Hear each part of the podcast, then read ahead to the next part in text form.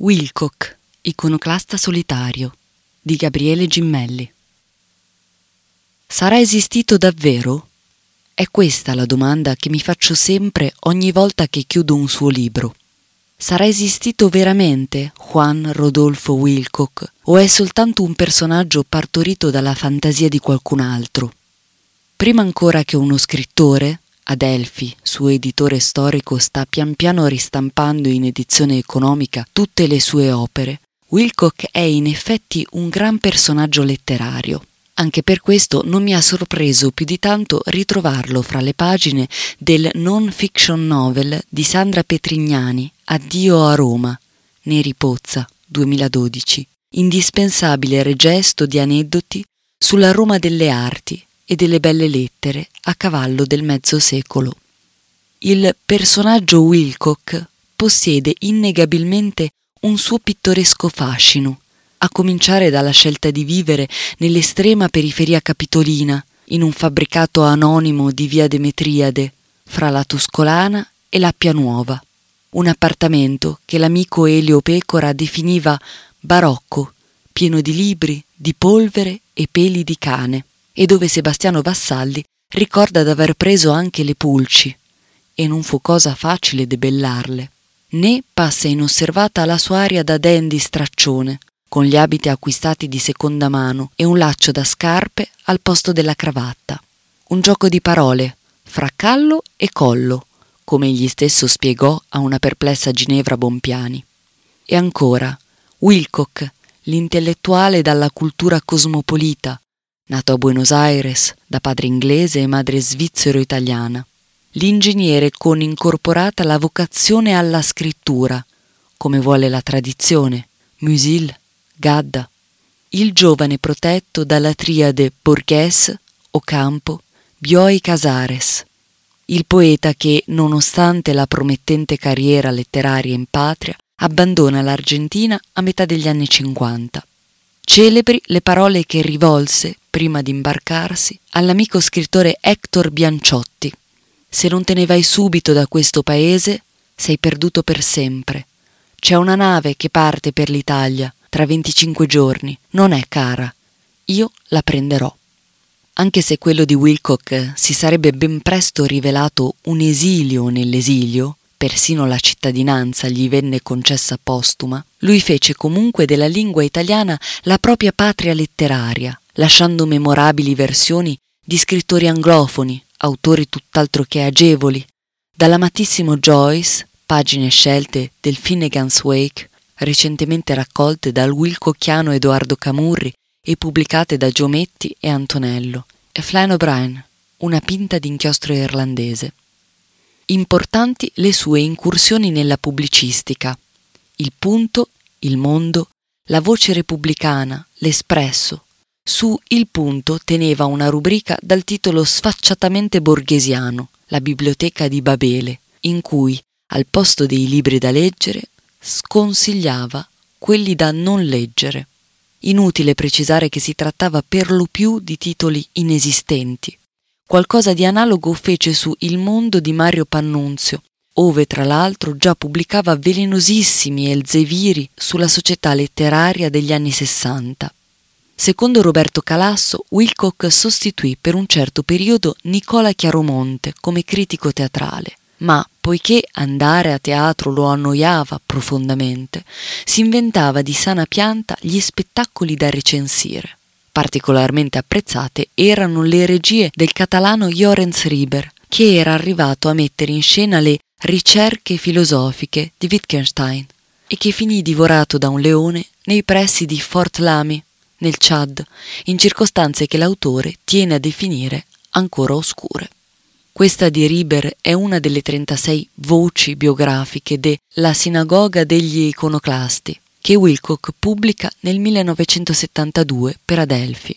Intervistato dalla RAI qualche tempo dopo l'uscita del libro, egli lo descrive come una collezione di scienziati fasulli. Li ho presi abbastanza sul serio, non ho preso in giro nessuno. Tutte le teorie si possono perdonare. Si legge una storia della scienza, vedrà che tutti i più grandi filosofi hanno proposto teorie che stanno più o meno sull'orlo del ridicolo. Libro amatissimo da Roberto Bolagno, che a quanto pare vi ricavò lo spunto iniziale per il suo La letteratura nazista in America, più che nel solco delle finzioni di Borghese, riferimento tanto ingombrante quanto ovvio, la sinagoga sembra volersi collocare a modo suo in quello delle vite immaginarie narrate da Marcel Schwab, brevi biografie tracciate con l'impassibile rigore filologico del compilatore di epitomi.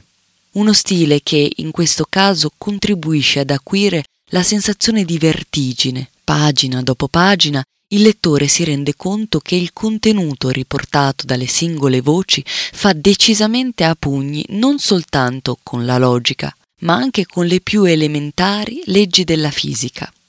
A confondere ulteriormente le acque ci si mette una nota conclusiva di Wilcock che avverte il lettore di come alcune di quelle biografie siano state ricavate da testi del tutto attendibili come In the Name of the Science, nel nome della scienza, 1957, di Martin Gardner, e di come altre siano ispirate a personaggi realmente esistiti, incluso un bisnonno italiano dell'autore.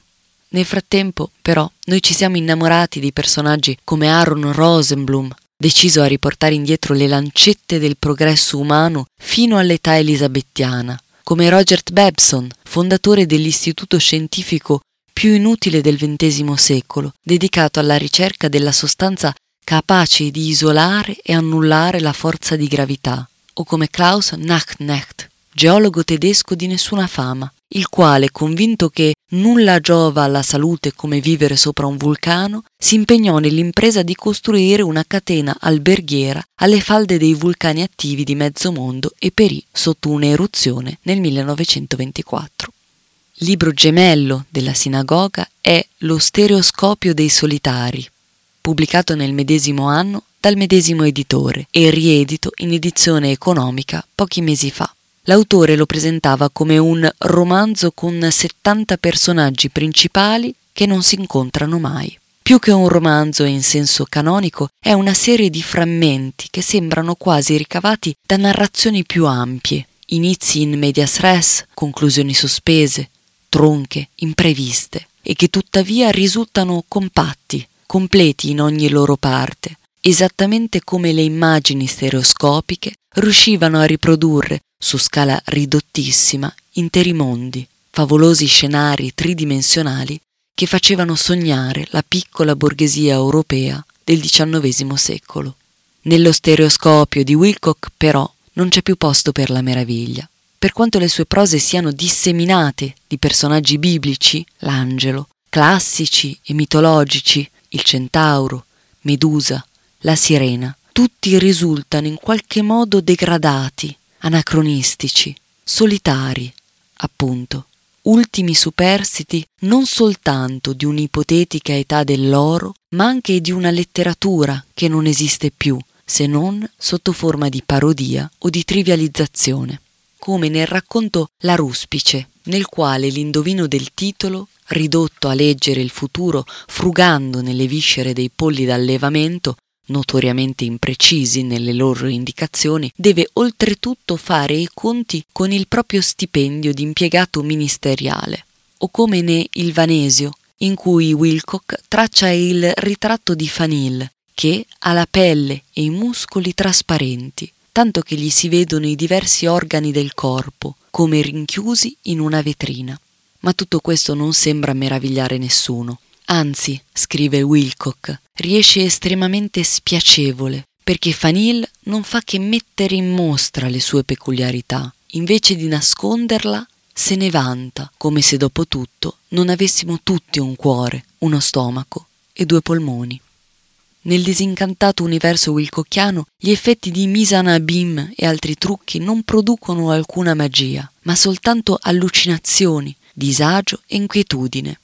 Se l'idea di base del racconto I cani da esca può ricordare certe sequenze dei cartoons di Tex Avery, col malcapitato di turno sballottato fuori e dentro il fotogramma, Wilcock sceglie di descriverla dal punto di vista del protagonista. Al riso si sostituisce inevitabilmente l'angoscia di qualcuno costretto a vivere come un naufrago che si appiattisce sul suo scoglio viscido, aggrappato alle tre dimensioni di ogni giorno per paura di scivolare dalla quarta. Il mondo narrativo dello stereoscopio non conosce possibilità d'uscita. Le uniche vie di fuga sono l'autosegregazione anche a rischio della vita, nel buio o la follia. In uno dei racconti a mio avviso più belli della raccolta Liberazione, il protagonista si sottopone di sua sponte a una serie di pratiche lobotomizzanti.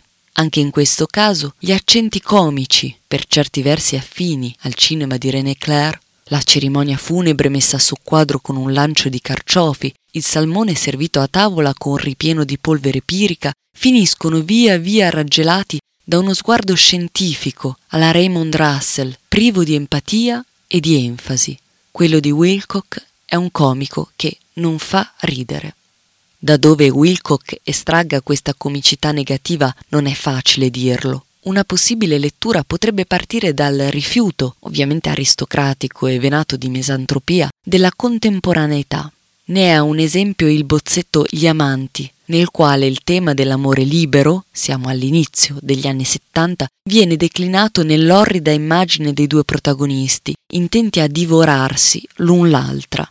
Anestetizzati dal desiderio, si strappano grossi pezzi di carne con i denti, si bevono l'un l'altro il sangue, poi, sazi, fanno di nuovo l'amore, come possono. Non sono belli a vedersi, certo, insanguinati, dilaniati, appiccicosi, ma il loro amore è al di sopra delle convenzioni.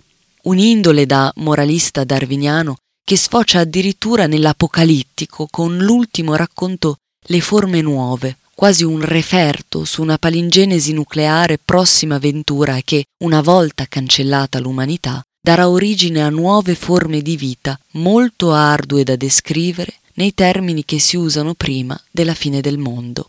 Un'altra lettura possibile coinvolge invece lo stesso Wilcock e la sua condizione di marginale, di ospite assai singolare della nostra letteratura, per non dire un alieno, così lo presentava Adelphi all'epoca dell'esordio. Quanto c'è di autobiografico in questi ritratti di singolarissimi drop-out? Penso a quei racconti che alludono in modo scoperto alle tare della società letteraria dell'epoca, la lettrice, in cui una gallina viene assunta come consulente editoriale, le bambole, che assimila gli scrittori a pupazzi, e che costituiscono quasi una riscrittura poetica delle cronache letterarie raccolte ne Il reato di scrivere. Proprio in quest'ultimo libretto, una silloge, edita da Adelphi, ancora per la cura di Camurri, all'interno di un testo intitolato Illusione e critica, Wilcock sembra far luce sulle componenti autobiografiche della propria scrittura. Per due motivi noti di carattere biologico, il sesso e la nutrizione, scrive, siamo costretti a sopportare l'esistenza, la vicinanza e perfino il contatto di esseri contrari alla nostra ragione. Questi esseri vengono genericamente chiamati gli altri. La felicità e il privilegio dei grandi scrittori consiste perciò nel sostituire le orribili, perché incomprensibili incomprensive persone che ci circondano con esseri immaginati, comprensibili e comprensivi, dunque piacevoli. Forse è proprio questo che spinge Wilcock a prendere sul serio i folli scienziati della sinagoga, a raccogliere vite di reietti nello stereoscopio, creare un mondo a propria dismisura, alla maniera di Lewis Carroll il quale, ricorda Wilcock, riusciva a concepire la vita alla stregua di un dialogo fra una tartaruga e un termometro. Al tempo stesso l'opera di Wilcock testimonia il fallimento di questa possibilità, forse perché non esistono più grandi scrittori, ma soltanto scrittori mediocri, costretti viziosamente a riprodurre gli esseri che già conoscono, il più delle volte degli esseri umani. Non saprei dire se Wilcock soffrisse oppure, almeno un poco, godesse della propria marginalità. Di sicuro buona parte delle testimonianze di chi lo conobbe personalmente ci restituisce l'immagine di un uomo animato nel profondo da una sorta di cupio dissolvi. È ancora Vassaglia a raccontare, per esempio, che durante un loro incontro lo scrittore se ne uscì con una definizione lapidaria. L'amore e l'amicizia vanno e vengono. Il solo sentimento durevole è l'odio. Se qualcuno ti odia, non sei mai solo. C'è tutta la cupa grandezza di Wilcock in questa frase e anche i suoi limiti. Forse non è un caso che nel Vangelo di Pasolini egli avesse interpretato la parte di Caifa, l'antagonista per eccellenza. Può darsi che sia soltanto una suggestione letteraria, ma credo che in qualche modo Wilcock si divertisse a essere odiato, messo ai margini, disprezzato. Soltanto qualcuno che cerca il disprezzo altrui, dei suoi ex amici Morante e Moravia, per esempio, poteva accettare di collaborare alla pagina culturale di un quotidiano ultraconservatore come Il Tempo, oltretutto diretta all'epoca da Fausto Gianfranceschi, neofascista conclamato. Soltanto qualcuno che vuole ostinatamente stare ai margini poteva scegliere di autosegregarsi nella campagna laziale, in un casale di contadini, con la sola compagnia del proprio bestiario e di qualche occasionale amico, come il solito pecora. Ci restai sette mesi. Era un posto delizioso, pieno di rose. Il 16 marzo 1978 Wilcock moriva, a soli 58 anni, in quel di Lubriano, nel Viterbese, per una coincidenza beffarda e al tempo stesso drammatica, che pare ancora una volta uscita da uno dei suoi libri, era lo stesso giorno del rapimento di Aldo Moro. A parte Gianfranceschi, su Il Tempo, quasi nessuno, ovviamente, prestò attenzione alla sua morte. Wilcock aveva scritto Felici furono Kafka, Lewis Carroll, Joyce, brevi tratti di vita occidentale dedicati, fra una vita e una morte quasi contemporanee, al sorriso e al divertimento generosi.